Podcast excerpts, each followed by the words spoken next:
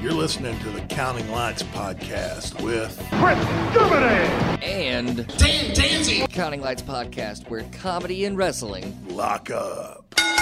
We're back with the Counting Lights podcast. What's going on, everybody? What's up, Dan? Bam! So we took another week off, guys. Sorry. I was in Joplin, Missouri.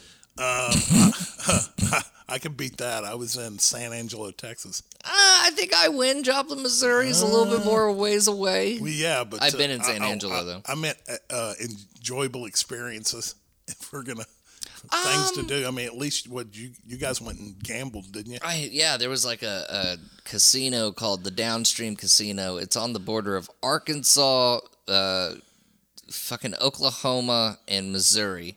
So, like, the, when we, Southeast Missouri, the, basically. the the GPS was just like fucked. As soon as we pulled into the casino parking lot, it was just like, uh, you are now in Oklahoma, Missouri. like we don't know where the fuck you are. just stumbling, but it was fun. Um, we went to uh, visit with Misty's family. It was the first time Misty's family had all been together in 20 years.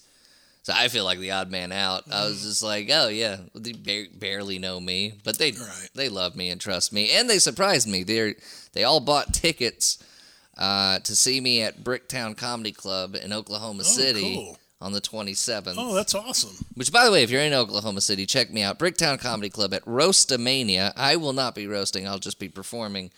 Uh, 27th tickets at bricktowncomedyclub.com. I want to say that's the website. Well, if you're promoting that one, man, you might as well promote the rest of the shows. Go ahead. But yeah, and next week we're gonna have uh, we're gonna try to have Miles Francis on uh, because all three of us are gonna be doing the Comedy Arena July second and third, July fourth weekend. There's not a better way to celebrate the birthday of America by going to see uh, us. I tried to sell that.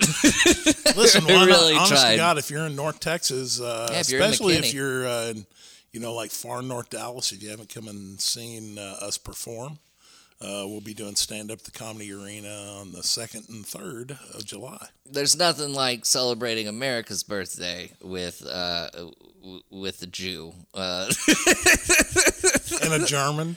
and a German, and whatever Miles is. We're not really sure. What, Miles is a cartoon character. Miles uh, actually came from Springfield in The Simpsons. They're He just morphed into a live action person. Yeah, he's actually technically his uh, his skin color is yellow. Yeah, yeah, absolutely, absolutely. Um, thing about Joplin, Missouri, though, um, I guess it was like a fun place. I, I'd live there because there's there's a casino, there's something Sure. to do. I have never seen, you know, like when now that COVID's died down, we've seen a lot. I mean, I never really even saw a lot, but you heard a lot of, uh, about fast food workers not returning and people in retail, quote, people don't want to work, all that crap. I've never seen it more prevalent in Joplin, Missouri. Well, We- yeah, I, that's funny because did we you see did- the same, same thing in San So- Angelo? Well, no, but we dealt with it here in Dallas uh, the weekend before. Uh, so uh, it was a Saturday night, and Mm-hmm. we were like, we have a local in Lake Highlands where I live here in Dallas. Uh, we have a local uh, um, kind of sports bar. Okay. And uh, we're we've been regular since they opened. When they originally opened, they were the Go For It Sports Bar, Mm-hmm. and and we knew the owners and and like like you know I walk in, I'm a bar guy. Like I like to sit at the bar. Yeah. I don't care if it's me and Bridget and the kid, and we all you know since he was six years old, he's been bellying up to this bar. Mm. So we went in, sat down, we were going to order a bunch of stuff to go, and it took us 25 minutes. They now they served my beer quick. They saw me come in. Yeah. and They knew what I drank, and they You're like my beer Norm. quick. You're like the Exactly. Norm from Right. Cheers to this place. And then it took, and it was like, hey, can we get some chips and salsa? The kid's hungry, right? So we'll chips and salsa, and while we're waiting on our food, we'll sit there and I'll have a couple beers and we'll eat some chips and salsa. It took 25 minutes to get chips and salsa. Oh Jesus. And That's not even a. That's not even like I was a waiter. Chips and salsa was just like first Exactly. five minutes. So you, uh, so we went in, and uh, now it's called the, uh, what was it called? Um, End Zone, which is a they've got a couple. You know, uh, I've heard of that. bars. Yeah, a couple sports bars here in the Metroplex, and so. Um, So, and the bartender was a regular bartender. He's been there for quite a while, Mm-hmm. but he was taking care of him, and one other person was taking care of the, care of the whole place. Yeah. And so we sit there. We have, I have a couple beers. They they we eat our chips and salsa. It's we've been sitting there forty minutes when they come to try and take our order for go, for to go order. Were they just understaffed? They're just completely and totally understaffed. And I people are- told him I was like, "Hey man, I'm sorry. Just go ahead and close this out. We're going to go somewhere else Ugh. because like, and I'm not, you know, and it's like I was honest with him. I was like, "Hey man, like I'm not holding against you. I know I see you taking care of this whole place." I go, but like if I need to talk to like a general manager or something and let them know the situation, I'll be happy to. You know, I'm not trying to be a Karen, but Mm-hmm. like this is my local. This is a place I'm going to go to have a couple beers and a hamburger. Yeah. So I told him, I was like, hey, man, I'll, I'll talk to your manager and let him know how, you know, horribly staffed you are. And uh, he was like, I, I don't know what, like, I'm sorry. It's the first, like, the first chance I've come to s- stand here and take your order. Yeah. I was like, I, like, we, I can't, like, we can't wait an hour and a half for some wings Got shit to do. to take, right. Yeah. So, uh, so I was like, come on, man, let's go. So we pay out not tipping well. Like, it's not his fault, you know? Like, he charges for the beer and the chips, and like, but I tip him way over tip him, still let him know it's not his fault. you know? Yeah. We go somewhere else, exact same thing. Mm.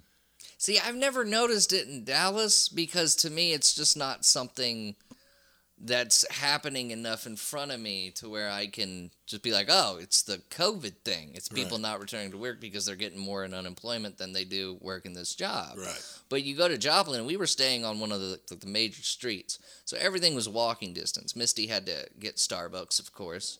And as we're walking there, I'm passing by Verizon, I'm passing by this restaurant, that restaurant, now hiring, now hiring, now hiring, going to Starbucks. And anybody that, that is frequent Starbucks, you know how many people work at a Starbucks between noon and 3. That is like peak lunchtime, Sure. everybody getting coffee. So we walk into this Starbucks where it should be packed. It's not packed. The drive-through is packed. And everybody who's been to a Starbucks knows between twelve and three, there are about six, seven motherfuckers in there People making are trying to stay awake running around, right. exactly making mochas and shit. Three people and a stressed out manager. Jesus. and uh, you know uh, there was there was also this thing so my my nieces my newly acquired nieces from marriage. First time meeting them?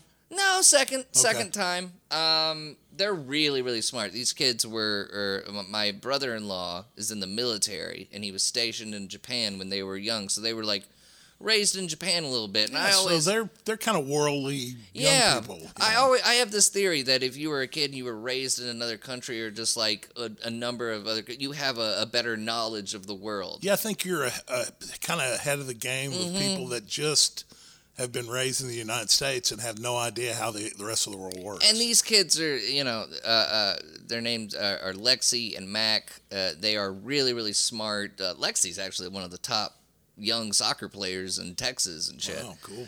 But they haven't been vaccinated because they're kids, and most uh, Sure. laws going around, kids younger than 16 can't get vaccinated. So they're like 12 and 14. I might be getting their ages wrong. Um, but I know they're not over 16. So we're walking in the Joplin Mall, which was it was a mall. Uh, it had a really cool arcade, Tilt Studio, huge arcade, whatever.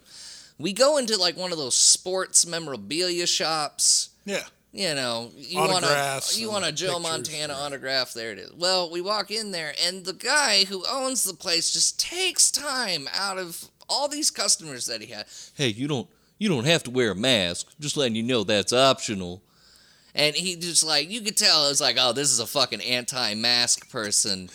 And As he's he's coughing in your face. He's so fucking ignorant to walk up to teenagers who, by the way, cannot get vaccinated, telling them that the mask is optional. No, the mask is only optional to vaccinated people. You just have Well, a small towns. I mean, you know, it's a God, that same was thing here in Texas with small towns. I mean, well, and but that was the only thing that was just like, really, guy. Like that was the only thing that irritated me. Other than that, pleasant trip. well, it's you know, it, it, it uh, gives you an idea of what it's like living in a large city and, Mm-hmm. and living in a smaller town. I mean, it's yeah, it's a different attitude, you know. And I will tell you, if you aren't vaccinated, do not go to a fucking casino because casinos are back 100%. Cigarette smoke in the No air, shit. tears, all that shit. That is just, but it was fun. We went to the casino, and what I hate about going to the casino is when you're like 30 minutes into your casino trip and you're already up 400 bucks. Right. Because you can't just leave. Right. You've only been there for 30 Right. minutes. So it's just like, I have to stay and gamble on more machines. And Misty and I just lost all the money we made.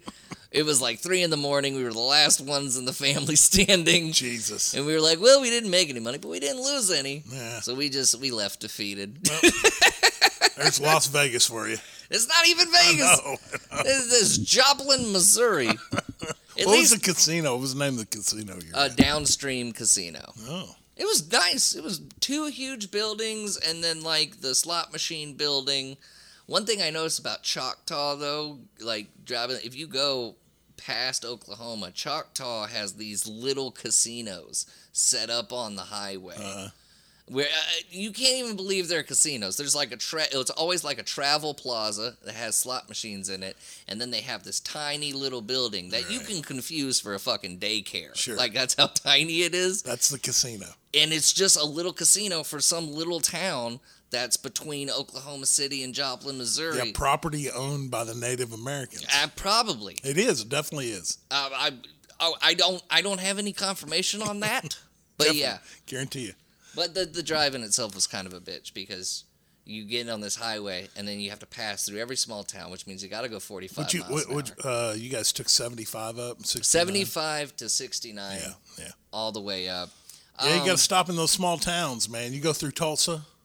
Uh, yeah, we went Yeah, through Tulsa. right, yeah. Yeah, that's an interesting place. uh, one thing that was funny, kind of like a small world type of thing, is I was in Joplin's version of a movie trading company. I forgot what they called it, but I saw a flyer for a wrestling event, and there's Miranda Gordy and Moonshine Mantell. Oh, That's right, because they live in Missouri now. I didn't know that. I was like, hell yeah! And I wish we had would have had time to go uh, check it out and go say hi. But uh, you know, casino trip, family, Sure. all that good stuff. But it was it was a nice little trip. Uh, if anybody has Joplin, Missouri, if you have to go there, I wouldn't look down on it. It's a nice little fun, Cool.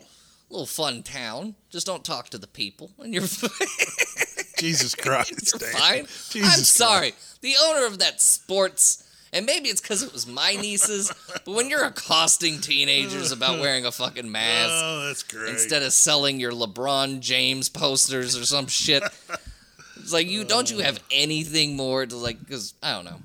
I don't know. If you don't have the Tom Brady rookie card, you shouldn't be opening up a sports memorabilia shop. That's all I'm saying. oh, well. But uh, how was your trip in San Angelo? What were y'all doing? So, you and Kit? Uh, Kit and I uh, headed out to San Angelo for. Uh, um, it was our national meeting for our motorcycle club. oh, okay. So everybody, all the chapters, uh, we have a chapter in San Angelo, and uh, and San Angelo is actually a pretty good sized town. Yeah, no, it is. Yeah, it's a Uh, military town. yeah, and it's uh, you know I kind of equate it to kind of the size of Tyler. You know, uh, Mm-hmm. Yeah. it's you know maybe not as busy, but they have a really couple really nice areas. Uh, we weren't in them, Mm-hmm. but yeah, we uh, stayed at the inn of the Concho. The Concho River is Yeah. right there in San Angelo. So, um, yeah, we had to uh, like beat the crackheads away. but the rooms were real nice. Sounds nice. fun. Even the crackheads were wearing masks, I imagine. So, no, No- they weren't. No, no, one nobody in San Angelo. Angelo was wearing a Richard mask. Estrada's from San Angelo. So if you ever need a reference of like, oh, I wonder what San Angelo is going to be like, hang out with Rich Estrada for a day, and then you'll know. Bro, they used to do uh, uh, Yoder Funny Business. Used to book me this one nighter in San Angelo. Uh, it was it was this venue called Woofers and Tweeters, and uh, weird name, but it was a great comedy room. But it was a wild fucking place because after the comedy show, Yeah, it's a wild west out there, bro. bro, after the comedy show, everybody would just get fucked up. And the last show I did there was me, Justin Thompson, and Matt Golightly. And we, we it was an amazing show, amazing time. And, you know, we're all drinking after the show, everything's, you know, fine. And then uh, we're driving back home, whatever. A week passes. Justin calls me, and I'm like, "What's up?" They shut down Woofers and Tweeters. I was like, "What'd we do?" That was my first. That was my because this is days after. Did we do something? Yeah, because comics think the world revolves around them. And uh, Justin was like, "Well, they they were selling alcohol to underage people." Surprise, surprise. And I was like, "Did we do that? Did we buy? did we buy? Tra-? No, it wasn't us. They were just there were members because it's a military town, and and people from in I guess boot camp, whatever they have over there, Sure. come to Woofers and Tweeters. yeah, raise hell. A couple of them are under twenty one, Yep. and that's what shut it down. But yeah, that, that's a San Angelo is a wild fucking. Yeah, it can place. be a, can be a bit of a wild place and uh, great place to have a uh, chapter for a motorcycle club. By the way. I way, would say so. yeah.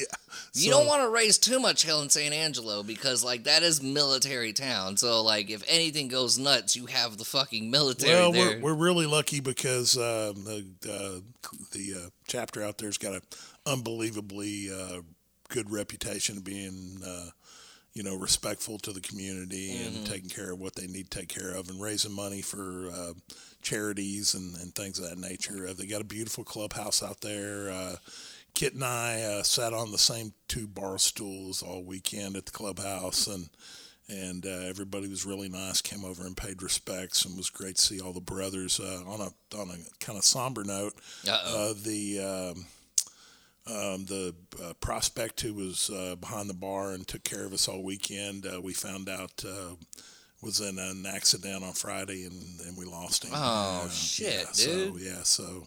Um, a car accident? yeah, uh, no, a motorcycle. He was on his motorcycle. Somebody, Oh. you know, we're assuming somebody hit him. So we don't know all the details, but uh, you know, it's part of the lifestyle. So Mm-hmm. um, you know, it's sad when that happens, and so um, um, that's uh, some people have asked me. I, you know, I changed my uh, profile on Facebook to black, and that's just something that we do. Oh, see, I was wondering what you did. I was Yeah, like, that's just something that we do to kind of, uh, you know, it's, it's our way of paying respect to the, you know, brothers in the club and just saying, hey. I was like, fuck, what police brutality video is out So, where Chris? so we're all, we all, everybody in the club kind of goes black Yeah. for a few days, and um, uh, you know, uh, we'll be probably raising some money for his family and, and things of that nature. Absolutely, you part- should. That's, That's just terrible. kind of part of the. Uh, lifestyle of you know motorcycle club. And of course, Kit and I are getting older. We you know we're kind of the elder statesmen. Not riding your motorcycles as much No, anymore. well, just you know, it, um, it's tougher. But you know, Kit's dealing with a lot of hip issues, Mm-hmm. and he walks with a cane right now, and, and he's trying to get the surgery taken care of, and and so he's had some. He has some real issues uh, with being mobile, and so. Um, and of course, I'm I'm no spring chicken myself. Yeah. So there's no way physically we could have made a trip to San Angelo on the back of a motorcycle. No. All the majority of the club here, you know, and the chapters here in Dallas did. Well, especially with the heat, you know. and the heat was just oh dude we would have died so um so yeah so i rented a luxury car and we drove out in a luxury car I was I've only been in there was only one time I was interested in a motorcycle. It was like the the the the kind of the Tron movie that came out years ago, not the original one but like the sequel. Uh-huh. The main character was driving a, a, a Ducati motorcycle. right And I was like, "Man, that looks like a good motorcycle. That looks fun." It was the only one. So I had a friend crotch actu- rocket a crotch, crotch yeah. rocket. I had a friend with an actual like Ducati motorcycle, and he was just like, we were in a parking lot. And he was like, "Get on it, try it out." I don't know what the fuck I'm doing, and I'm I've been day drinking. This is not a there good you go that mixture. usually involves someone who's never been on the back of a motorcycle wanting to get on the back of a motorcycle and some whiskey at two o'clock in the afternoon. You you, you can do anything. Uh, so I get up and I I just you know three seconds in. I, I, I don't know how fast I went, but it was just this fast jerk forward that Right. threw me off the fucking bike. the bike falls over The bike fell over, and I felt bad about that. But my friend was just busting out laughing because he knew that was going to happen. And how am I supposed to prevent well, a you're, motorcycle? you're from- lucky because that situation usually uh, has uh, ends up with the person who doesn't know how to ride Mm-hmm. underneath a car, Mhm. You know, so you got lucky. Pretty emptied Yeah. out parking lot. Yeah, so well, you're lucky. But eh, not a scratch on the motorcycle. I was I just felt You know, so in the club community, you know what we call those guys that ride crotch rockets up and down the tollway? What's that? Organ donors.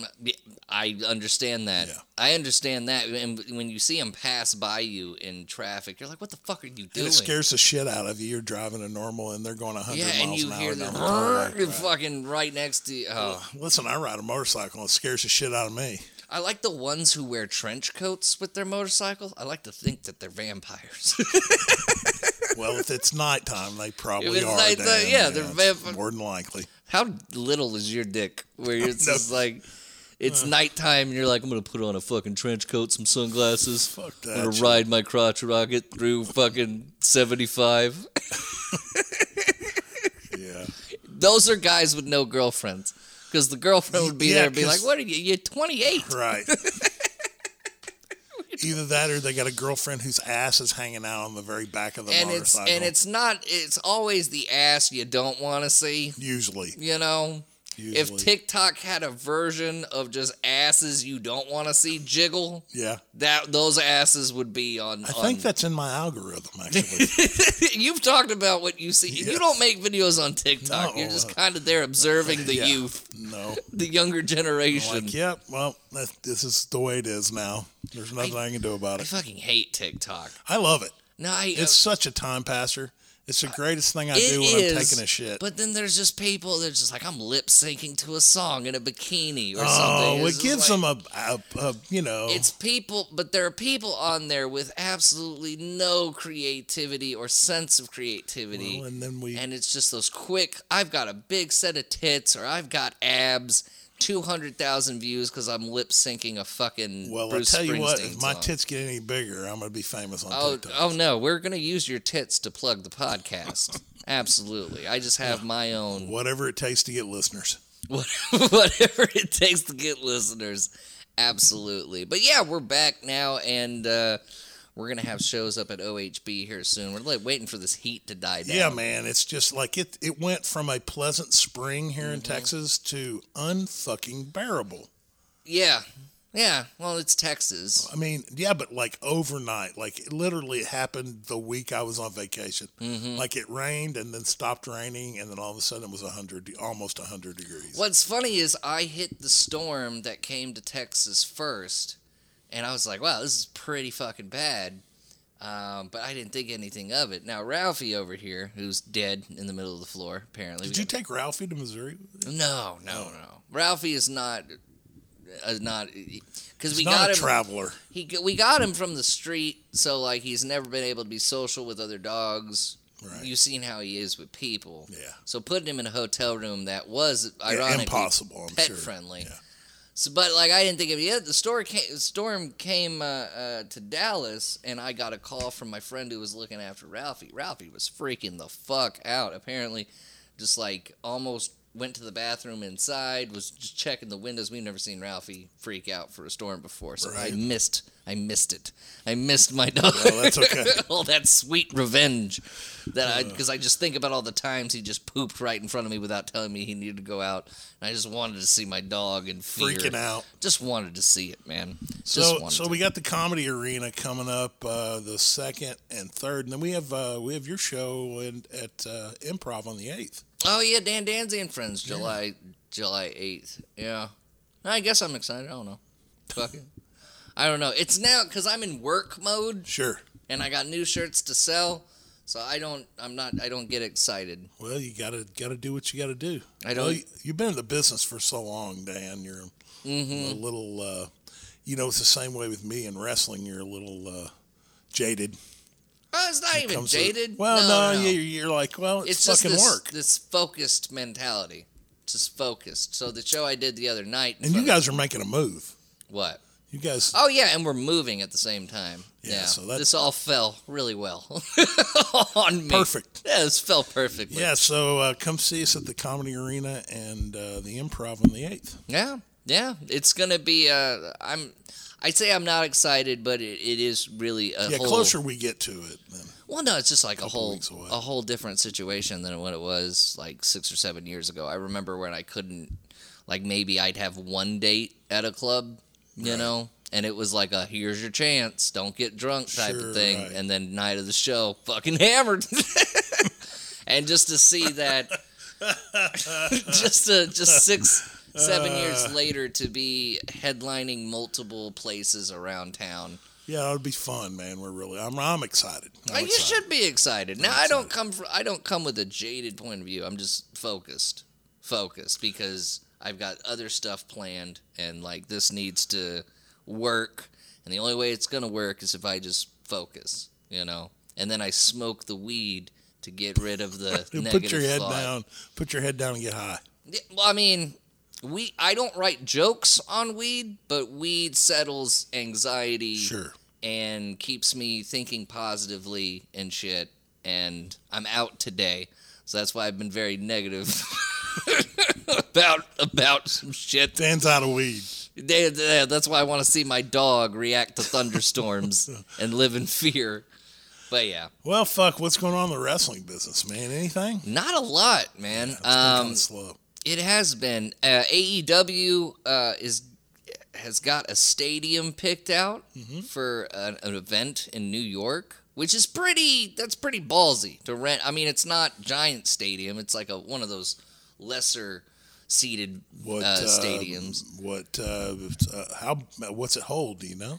It holds a great number. It holds more than they've ever tried to put in a ring. Let me. So an arena normally holds between fifteen and twenty thousand. So that would be like, uh, you know, the older Reunion Arena. I think Mm-hmm. held uh, sixteen thousand. Um, but when you when you talk about uh, stadiums, uh, you're looking. fifteen to twenty. Okay, so that's an arena. But uh, you know, normally if you're talking about, uh, you know, uh, I might be wrong an actual uh, uh, stadium, you're talking could be, you know, 60, 60, 70, 80, 100,000, you know, uh, here in in um, Wally World, you know, where the Cowboys play. Yeah. here. I don't know what it's called now. That was uh, I I know for a fact it was like AT&T or whatever it at. WrestleMania Cowboys 2016. It was like 101,000. Yeah, hundred thousand people. So Mm-hmm. um, you know, it's funny with the WrestleManias. Of course, they count every single person in the building. Yeah, they do. Yeah. No. So, but I mean, you know, but I was at that WrestleMania, and I can tell you there were a hundred. There were 101,000 people there. yeah, I, I can imagine. I yeah. remember that sight, and just I was like, if it were a cowboy game, I'd be like second tier next to the field goal post. Right. So I was able to like look around me. Yeah, there was there was a ton of people It kind of looked like you remember when they did. Uh, I think it was WrestleMania three in two different locations, but there's that, Uh, or was well, that Re- two? yeah, no, Wrestle. Uh, It was- uh, WrestleMania three was Pontiac Silverdome. Pontiac Silverdome. You remember that like aerial shot of Pontiac Silverdome when it's all full? Sure, That epic shot. That's what it looked like in WrestleMania. I can I can imagine. It just looked just masses amount of people and shit. and we got another one coming next year. Oh yeah, this uh, WrestleMania is going to be here in uh, Arlington, Texas. uh, hmm yeah, and WWE's Cowboys- getting Cowboys back Stadium. getting back to live events. Oh, you missed it. Fucking so Dynamite's had to move to Friday nights because of the NBA playoffs, but this past Friday, the son of Double A, Arn Anderson, Brock Anderson, got in the ring. I've never seen a child, a, a next generation wrestler, look almost exactly Like like, their yeah predecessor. Like Brock Anderson looks like Arn, is built like Arn. That's He- his son. yeah, he's even got the belly. He's even got the hairy belly. Really? You know, What uh, are they planning on? Uh, p- uh, how old is he? He know? he has to be in his twenties. They teamed him with Cody Rhodes to face QT Marshall and one of QT Marshall's students because they Kind had a, is that his debut? Is that it was his debut Wow. with the big son of the American Dream. So you had the son of the American Dream and the son of Arn Anderson in a tag team match together. I wouldn't mind seeing that. I mean, it was a good match, and he's built like his dad. Because I always loved Arn Anderson because he wasn't the most muscular guy. No, but it just he had that look of you like look this, like a grown this guy could beat kicker. your Yes, ass in a bar exactly. fight, and that's what Brock Anderson looks like. Brock Anderson looks like a guy that could kick your ass in a in a Well, bar I'll fight. have to check He's got him out. more hair, He's- but he is oh, he's got hair on his head. He's got hair on his head, not much. like he's balding like Iron dad. tried to save it with the uh, with the transplant, but uh, no, it didn't go well. I remember that. Yeah. What are you doing, Arn? he tried, Dan. When you're standing next to Ric Flair, some of the best hair in the business, Right. and you're uh, You could have just semi decent hair, but if you're fucking standing next to Ric Flair, yeah, it's tough, You're- you especially in the you know mid '80s. Yeah. when it you know he was the fucking Just biggest flourished. man in the business. Yeah, Mhm. his So hair and like, his Here, career. take some of the, out of the back and put it in the front. Didn't see Brock Anderson do a spine buster, but did see him like Hmm. reverse uh, a move into a DDT. That DDT was, Yeah. looked like Arn's. It was just so spot I'll on. have to check it out. That's- Perfect execution, man. Well, cool. Uh, We'll AEW is doing some good things, and they need to continue to focus on yeah, that. if they continue that direction, mm-hmm. then uh, I mean that's only good things can happen. Uh, nothing else has happened with the uh, scuttlebutt about uh, WWF being on the on the sales block. Nothing, nothing like that. Uh, I mean, nothing really big other than uh, uh, Becky Lynch coming back uh, after giving birth. Um, Roman Reigns and Rey Mysterio's Hell in a Cell match was moved from Hell in a Cell to SmackDown last Oh, really? night. That was a. Here's the thing: I don't watch it, and I don't watch it because the writing is terrible, and it insults me as a wrestling fan. And uh, What are they doing? I, they don't know what they're doing. It's an entertainment company now. It's not a wrestling company anymore. I will say they have the most devout defensive fans I've ever seen, but I don't know how. You, WWE. yeah, I don't know how you can defend it though. Well, I got some reaction from uh, some folks that listen to the podcast about, you know, the conversation we had about, you know, give the, give the business back to the boys. Yeah. You know, um, so I think you know a lot of people probably agree with, you know, my sentiment of, uh, you know, I dig. Listen, give it back to the boys. Like let let the boys be mo- quit writing every fucking goddamn thing that they got to do for WWE Yeah, you know, give them a little bit of, uh, you know, creation on their personalities and what they're doing, and you know, bring those guys into their angles and get an idea. If you if you can explain the direction, your idea of direction, of course, this is what we did in the old days. If we knew when the blow off was, or where we were setting the blow off, because anything could happen in the process. yeah, You know, I mean, somebody could get hurt, which increases the angle, Mm-hmm. and you got to extend that blow off. Then, you know, somebody's injured, they got to come back and make their, you know, get revenge for the, you know, injury. And so, you know, anything can happen. But if you involve people in their ideas, obviously, people that are in the wrestling business are creative people. yeah. They wouldn't be if they Even weren't. the wrestlers. Well, that's Yeah. really, I mean, that's where it came from. Mm-hmm. Is the boys had ideas, and you you incorporate those ideas into the direction you're going for an angle, and, and, you know it creates truth. Yeah, We always said when we were doing interviews and we were creating controversy, if you put a little bit of the truth in there, and it got the other guy a little upset because you were a little too truthful in your interviews, yeah. Shawn Michaels was the king of that. well, and you knew it that then you knew it worked. yeah, You know, if you came back from the back and the guy that you're talking about goes, "Whoo, that's a little fucking stiff," mm-hmm. you know, or, or "Hey, motherfucker, leave my wife out of this." Like there's know? there's a, a debate going. I mean, it's been going on uh, for a while. If HBK took his angle with Bret Hart too far by saying he's had sunny days, right. Well, that was.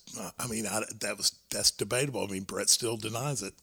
I mean, uh, but but was it taking was was saying that taking it too far was even if Bret was Um, I mean, I don't think it was. I mean, obviously, once again, that's Mm-hmm. that adage. Of course, you know, Shawn Michaels, a Texas guy, and that's the way we did it in Texas here. You know, world class Southwest. Uh, you know, Boesch and in Houston, Mm-hmm. the Funks and in uh, the Panhandle. I mean, if you created that controversy and put a little truth into it, I mean, listen, we all kayfabe for the boys, but you know, it was a different era back then, and they had they had a lot of heat. And He was looking for a way to get some heat, and it worked. Yeah. Could you imagine if he did that today with the day and age of the internet? Yeah, know? see, that's tough, and that's that was that's what I think it would have just. that's what kept us safe. Well, I think it would have skyrocketed skyrocketed the angle even more if it was done now with the internet and the dirt sheets. Yeah, and and, it probably would have created more problems for More tension. for most. Well, it probably would have, uh, you know, created more problems for both individuals. Yeah. you know, as a shoot. Mm-hmm. You know, because business has been a business, and you know, try and keep the majority of your personal life out of it. Anybody do some truth? Anybody do that to you? And like, uh, anybody rub some truth? No, man, the because angle? by the time I was, uh, you know, I was usually the one bringing the heat. Yeah. You know, by the time yeah, I was the one doing the shit. yeah, by the time I was, I I'd gotten popular in uh, the NWA Southwest and and uh, you know uh, the last part of the sportatorium. Hell, I was the one bringing heat. I was the one kind of wanting to stir the shit. I Yeah. mean, I, I I tried to be so t- truthful as myself. The, the character of the Cutthroat Khris Germany was really so much me and I had already I'd, I was already going through a divorce and was you know I was you know I was in a fucking tough place in my life you know uh, mentally and, Yeah. and and you know psychologically and So if someone was cutting a promo on you and mentioned your divorce and mentioned, I'd have, I'd have turned it around and gone yeah you're right and let me tell you something about you yeah, You know what I'm saying? I would have found something to, to, to tweak it because, you know, back then, internet's just fuck. It's in its infancy. Yeah. I mean, baby. it's a only nerds. It's are on the America Online yeah, at yeah, this point. exactly, exactly. Like you know, di- dial up that. Yeah. you know, that dial up sound. Which later they turned into a music genre. Yeah, that's techno, right? That's techno. Yeah, yeah, yeah. It's dubstep. So uh, yeah, like we didn't have that. Like if if they were talking about it on the internet, we had to have somebody come to us and tell us they were talking about it because we didn't fucking know. Yeah. We didn't have computers in our houses. We didn't have smartphones. Mm-hmm. You know, fucking I had. I mean, you couldn't even text on the phones we had back then. Yeah. You made phone calls. Would you say, uh, and if you were talking to like a up and coming wrestler, just a young wrestler, would you say that the strategy of being a good heel wrestler is to like pick up everyone else's bullshit that they got going on in their personal lives and keep your life hidden? That way, when you do a promo and cut some truth, they got nothing on you. Or would you say, keep your life open because that just builds more material? Well, in the situation, like if you're if we're trying to build an angle Mm-hmm. and they're doing interviews, well, especially like back then, we were still like we were still uh, creating angles with guys that are out of town. Like we were creating we're cr- creating an angle with uh, the guys who were the uh, NWA World Tag Team Champions, who were the Brotherhood, and they lived in Boston, and they would do interviews on us, and we would do interviews on them. So Kid and I might sit down and, and watch their program, you know, get tapes of their program and watch tapes of their program to get information. Yeah. I don't know if they were doing that about us, and so their interviews might be general, but uh, their manager was the Boston Bad Boy Okay. and who, you know, he was, you know, an up and co- uh, up and coming. Uh, um, he was established manager, but at the you know in the late '80s was a really up and coming uh, wrestler, and then kind of got into doing things that he shouldn't have and lost some of his teeth, if you know what I'm saying. Like he went to Puerto Rico Meth? and like, okay, you said it, I didn't. Oh, anyway, okay. God rest his soul, Tony Rumble. I mean, that good at Tony Romo? Tony Tony Rumble. oh. I thought you said Look Tony him up. Romo. Look him up. Look him up. I'd Tony be like, Rumble. what reality Boston did I walk Boy. in? So we used to say shitty stuff about him. Yeah, yeah. You know, to get them riled up. And of course, uh, um, we were we it, we started out as heels, Yeah. and then eventually kind of became you know tweeners. Like we were popular. You know, we were in between. We could be heels one night against a bunch of white meat baby faces, and then. You know, and then turn it and be against somebody else and be the baby faces. So Now, i- i- is it bad sometimes to be tweener?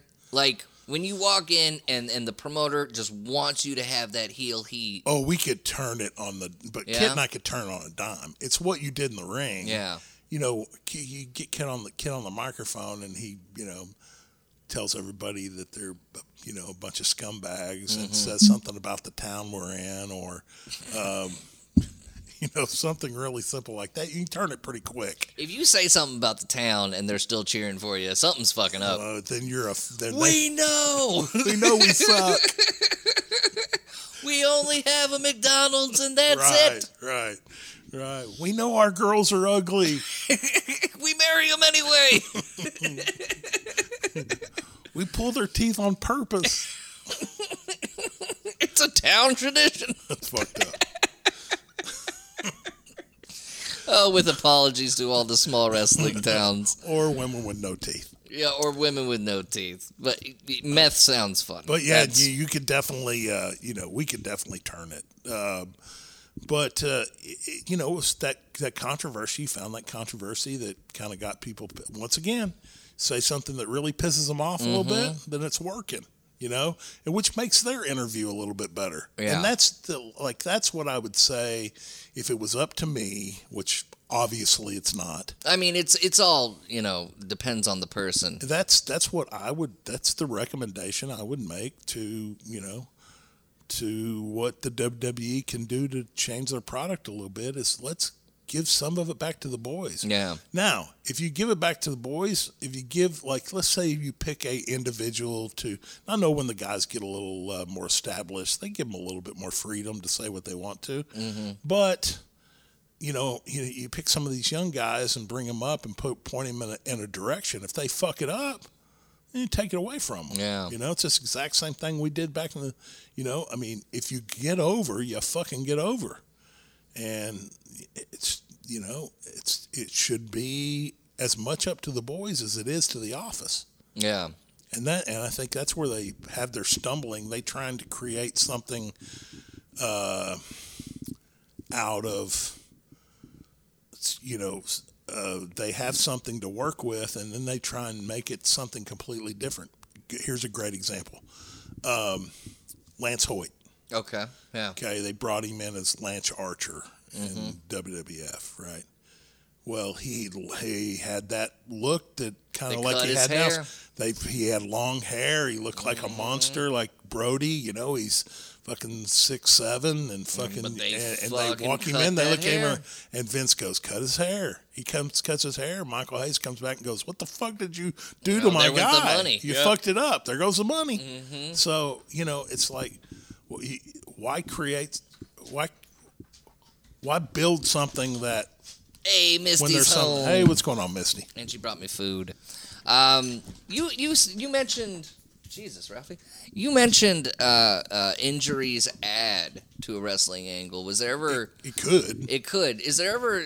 Was there? Because I, I thought of something funny in my head, like a promoter. He's like, all right, the last match between these two have had this going for a year. Can't wait to end it.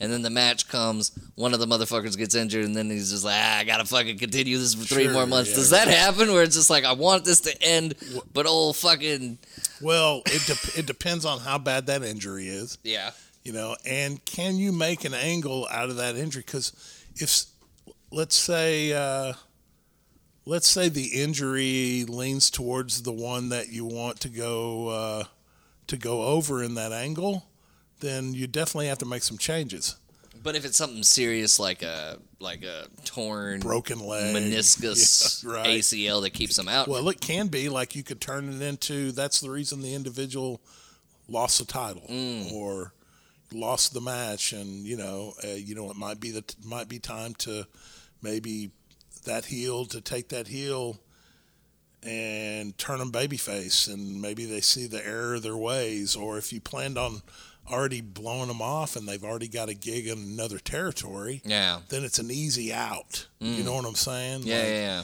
you know, you can use that injury as, uh, you know, um, um, ammunition for Mm-hmm. the reason of the outcome of the match.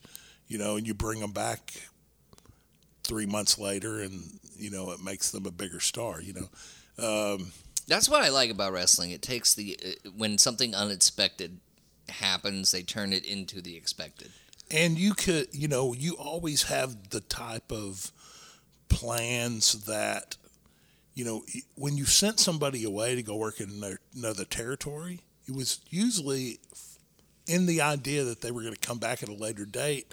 And when they came back, it would make them a bigger star because they've been all around the country. They've been on the top at another territory now mm-hmm. for another three months or six months. And when they come back, then, you know, it's the old adage of, uh, what's what's it, the thing Cornette says? Uh, they can't miss you if you don't go away. Mm-hmm. You know what I'm saying? And it's the truth. Like you can't, like the fans can't wonder where you're at if you're there all the time. Yeah. And I think it's probably one of the disadvantages I had in the business because man, I was a Texas wrestler. Like I wanted to be a Texas wrestler. When I got in the wrestling business, I you know, I grew up in world class, you know, uh, UWF, you know, Houston wrestling, you know, Paul Boesch and so well, also Texas wrestling has a great pedigree. Of course, you want to be a Texas. And you know, and, uh, you know that's what I wanted to do. And like Texas was my home. Like, yeah, I wanted to go and work for the larger organizations, but my goal was always to be a Texas wrestler, mm-hmm. live in my home state, and do what I wanted to do for a living. And so it was in the advantage. Just like the disadvantage was that everybody saw me all the time. Yeah, like they knew I was a Texas mainstay wrestler and so you kind of had to go take some time off and go work somewhere else for them to miss you, mm-hmm. you know, mm-hmm. want to see you when you came back. Oh, Khris is back, you know. So. Yeah. I mean, you do the same thing in comedy. Yeah. You know, you do a comedy club, you do a club, uh, and you, and I'm probably going to be like this after Comedy Arena. As soon as I'm, I'm done with Comedy Arena, I want them to book me again. Sure. But, you know, with comedy clubs, you got to wait a couple months. They can't just bring you in the next week. No. You know? So you usually the uh, usually it's like a year. Yeah, right? usually. usually, but you can get them to book you fast or quicker. Six months or yeah. If you just keep doing more shows and if you keep adding content to your materials, you right. keep adding stuff. Well, and and, and com- comics get more respect when they're they've been in an area and then like they go to New York City or Los Angeles mm-hmm. for a year, and then they come back. Well, they're a bigger deal. Well, now that's all changed. Like the COVID really changed the outlook of places to go with comedy. Yeah, because it's not it's not New York and L.A. anymore. You right. don't with COVID had all these, and this isn't just the Joe Rogan crew, but it had a lot of comics out of California and New York moving to states that don't give a shit if there's a pandemic. Yeah, like uh, you know, I know a lot of lot nobody went to Florida, no, but that's not true. No, you got to do stand up in front of fucking alligators. I'm not fucking. I'm not fucking with that. Come on, man. You no. got Miami and all full of alligators. I don't know if you know this, but just Florida, I lived in Florida for two years. It's surrounded by water. Yeah, so I lived well. in Naples, Florida, which is the farthest south on the west coast that you can go with actually out actually living in the Everglades. And there was an alligator as the mayor. And we would come home. Sometimes we would come home and there would be an alligator in the road and the traffic would be on stopped. On the porch. Yes. Watching On the shit. porch. But yeah, how many I did times? A, have a couple eight foot black snakes at the uh, you know at the in the front entrance or of the condo when you. I mean, it, you know, it's crazy. The safest spot in Florida to avoid all reptiles is Disney World. The the the road between Naples and Miami, you know mm-hmm. what it's mm-hmm. called? I don't know. Alligator Alley. The pro- okay, because it goes we found their direct, headquarters directly right through the Everglades. Yeah, no, I'm not doing comedy in Florida. But you know, a lot of people. Like, who's heckling me? And you look over and it's a fucking people crocodile. moved to the Carolinas. A lot of people moved to Tennessee. You know. Yeah. I mean, everybody kind of, you know, went to their own parts of the United States. They thought wrestling. Wrestling went to Florida and Texas. I mean, right. AEW's first stops are Austin and uh, in Dallas, and now there's special TV events. I don't know if you well, know and Florida's uh, you know always been a big hub for Florida. Wrestling. Florida. Remember when, when the pandemic started and every state had to list essential businesses so the government could reopen them? Florida had wrestling at number two. Are you shitting me? No, that's why WWE was able to do the Performance Center and AEW was able to do their thing because Florida made wrestling an essential mm, need. Well, you know, when it's essential, it's essential. Look, I love pro wrestling. but there was there was other essential stuff that should have come first, like schools. I don't know. Maybe I'm just blowing shit out of my ass here. Well, but you know, we learned during the pandemic that uh, you know uh, snow days are bullshit now. snow days are total bullshit. That was oh. And we that was another thing too. During that pandemic, Dallas got that snowstorm. It was the pandemic year was just fucking weird. Been crazy. it was weird. It started out like, oh, we gotta all stay inside. And then it was just like, ah, fuck, people protesting in the streets. Oh, fuck, now we have an election. Oh, fuck, now it's a snowstorm. Well, it was, you know, it's it's definitely, it, you know, 2020 was a crazy year, but you know, I think that, I mean, this is going to go down in history as uh, not only change changes that are happening in the entertainment industry, Yeah. you know, and wrestling being part of that, mm-hmm. but you know, I mean. You know, It's something- it's not just comedy LA has changed. I mean, LA just just opened up. yeah. They just, you know, started opening everything up, gyms and shit like that. Yeah, but the, the production companies are coming down to Texas and filming stuff. Well, and of course, New Mexico is huge for productions. I don't know if you know this, but mm-hmm. right outside of Albuquerque, Netflix has opened a huge complex that they're actually filming, you know, Netflix specific movies mm-hmm. and things of that nature and taking that production. I think they really used 2020 and used the time wisely well, I mean, to build shit. I mean, you know, that's some of the movies that I see on Netflix are better than some of the shit I see in the, th- you know, you can see in the oh, theater. now. absolutely. But consider 2020 a fire drill of the entertainment industry. The entertainment industry were, was able to see, and this is comedy, wrestling, movies, what have you, music. They were able to see what would happen if the worst thing happened. Right. Now, was the pandemic the worst thing in the world? No, people can debate that. Yeah, we got, you know, we got lucky. We thought it was going to be a lot worse, but you know, there I was. mean, a million people still fucking died. Like over a million people. I'm not. Well, I'm not saying they deserved it, but no, no. It had had traffic cleared up, I would have been all for it. dude, but that was the greatest thing that happened during the pandemic. there was no traffic, exactly. But at the same time, they, those industries got like a fire drill warning of what it would be like. So now they're they're comedy down here, wrestling down here, all the, all in the states. Okay, these states will be open if shit hits the fan.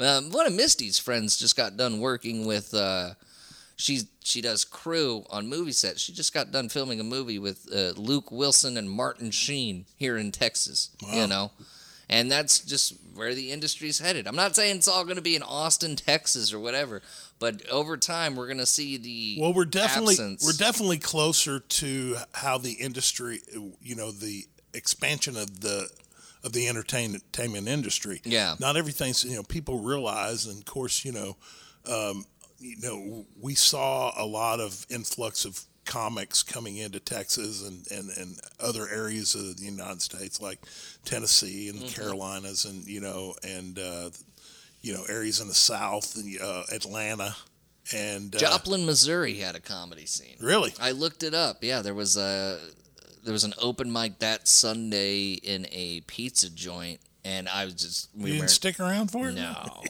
no. You're like, I saw that they well, I were. want to come to Joplin, Missouri and stab myself in the neck. I saw that they were booking a friend for a comedy night. I'm gonna keep that friend's name uh, Quiet. quiet because I got on the phone with them and I was like, "Hey, who books it?" And he was, uh, they were like, they were like, He was honestly, like, oh, they were like, honestly, dude, I'm probably not gonna do it because they're paying me X, and I'm like, wow, that's a low amount. Oh yeah, and they want me to bring people. They're not promoting Oh, yeah, it at all. sorry, and I was yeah. just like, ah, this is a piece of shit show. yeah, take the advice from me. Get the email lists Get for all the the, folks email for list. the uh, that are running shows and bars and breweries and all that kind of stuff. Work with the owners. They have an email list. Use it. God damn it. I was doing a show literally last night, and I'm not taking anything away from the booker or anything or who booked me or anything like that. It's a great. It was a great venue. It just would have been better if there were people. And you're absolutely right. No, I'm serious. Why are you getting so picky about it? there, I'm not. Here's the thing, and, and this isn't from people doing it wrong. I mean, it is people doing it wrong, but it's because they don't know any better. It's not because they're crooked people or anything like that. It is all. It's like when you're doing comedy the first time. It's like going up on stage in the material, and you're not familiar with doing that. You do. You have rookie mistakes, and it's the same thing with promoting. Don't rely on comics to bring people. Comics are lazy, bitter, jaded people. Do Yeah, you think my friends like hanging out with me, Khris? No, no. No. I can barely stand it, man. So, but like a group of strangers being told by their favorite venue, hey, we got this comedy night, it's going to be really funny, will drive more people out than, hey, everybody, you know my political opinions that you get pissed off at on social media every fucking day? Come see the live version of that. So You'll be like, no, I've known Dan since high school. Fuck I don't know if anybody's going to hear this, but you know, it, it is better. It is better an email coming from the venue that Mm-hmm. people come to on a regular basis, promoting a event, whether it's wrestling or Comedy, comedy, what have you. or a band or whatever. It's it's better having that email come from the venue. You can write the email. Mm-hmm. You can. Uh, you know, uh, look over the email that they write, make sure it's worded correctly, make sure everybody's name is correct. And guess what? You can put so much in an email that you can't on a Facebook post. Right. With and with Facebook, you have that algorithm, and the only way to beat that algorithm, and this is not really expensive at all, if you do a promoted post, uh, ten dollars a day for three days, do it the week of the show. But Facebook does a good job when you pay money on putting it in front of people's eyes Right. in your area. They Definitely got a works. customizable demographic. You can choose, okay, people that live in this area code. Put the area code of the venue, all that good stuff. It's really, and it, unless you have someone to tell you this, you're you're not gonna know. You're just gonna go with the regular Facebook post. You're gonna tell comics to bring people if they can, and it is just one of the biggest rookie mistakes. And I see a lot of good potential rooms just die. And then we got to wait a couple years before we can return to the owner Because nobody wants to go see that shit again. That was a big problem in Houston back in the day. After the Laff Stop and the Laugh Spot closed, you would have uh, rookie comics or just open micers start these rooms and then charge the owner a crazy price for comics and then not deliver the crowd. Well, then a lot of those venues were like, oh, no, we're not going to do comedy. Right. And it would just set it up to fail for the next guy who it, asked that venue. it sounds like the way that wrestling, like the wrestling business would kill a town because Mm-hmm. it's the exact same thing. Like if they promote a show and they show up and they're expecting huge names to be on the show Mm-hmm. and they and there's no shows and then all you have is guys that have been in the wrestling business three or four years that aren't a draw. yeah. What's going to kill the town? Because they're going to go, oh, well, you know, they promoted this person, this person, they weren't there. Mm-hmm. So you know, it can kill a town. And everything we just said is like when when I agree to do a show at a venue, I trust the booker more if I see that there's an email list, if I see that there's paid Facebook promotion, because now I have if you fuck me over on money, I have references on like, no, this was a promoted thing and this person never paid me. And that keeps a person from fucking me over less when there's more promotion. Yeah, and if you are running a a, uh, a comedy show, um, here's a little bit of a, a clue: comics are funnier in front of people they don't know. Mm-hmm. Like I, you know, I, and you know, we all get into this business and have to have people at bringer shows, but it gets to the point when you're three years in that all all the hundred friends that you have in your entire life, they're like, well, goddamn, it's like fucking every week you're doing a show, but I got to come every week. You know, like you, they get like it gets to the point where you're like, hey, I need to be doing comedy in front of strangers. And and you brought up bringer shows. Bringer shows are for promoters that either don't know or they're too lazy to promote. And the only reason bringer shows work in New York City or in LA is because you have such a market of people trying to do comedy and everything. And with New York, if it's not going to be comedy that fills up that place on a Thursday or Friday night, it's going to be something else because it's in New York City. And and there's people on top of people. There's a shit ton. of- Absolutely. like, it's not spread out like a place like Dallas where, you know, if I live in Denton, Mm-hmm. like I'm not necessarily going to come to a Fort Worth venue to see my buddy who lives next door to me right in the when I apartment. can when it, when I can go to J and J's Pizza Basement, Right. which I know that sounds funny, but is actually a good room, and I'm doing that July 5th because I I felt like man, I'm really leaving Denton out. I haven't performed at Sure. Denton since the before the pandemic, so I found a hook up there. I was like, yeah, add me to this show.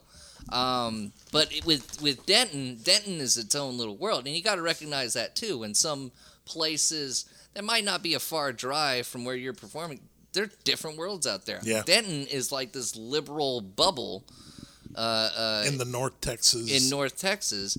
I mean, toting, it really depends on what dragon. it really depends on what venue you, you know, go my to. people. You, your people, your people, I perform at in Denton at the Dive and RT Sports Bar. But when I want to perform at Liberal College, kids, J and J's Pizza Basement, anything on the square, bada bing, I'll have a Liberal. But you got to recognize the parts of those towns. You got to recognize who you're performing from. So if I'm going to do the Dive, I'm not going to bring up police brutality.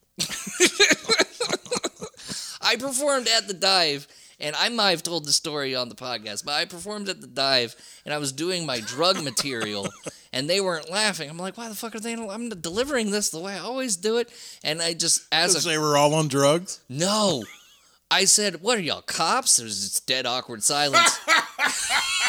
what are y'all cops? What the fuck is what is this? After I get off on stage, the promoter goes, "It's pretty funny because yeah, they're all cops." Hey everybody, Dan here from the Counting Lights podcast. Thanks so much for listening. Uh, part two of this episode will be available Friday. Follow us on Twitter, counting underscore lights. Send us an email at countinglightspodcast at gmail.com. And find us on the new Facebook page, facebook.com slash counting lights podcast. Give us a like and follow. Thank you guys so much for listening. Part two on Friday. This is the Counting Lights podcast, where wrestling and comedy Lock up.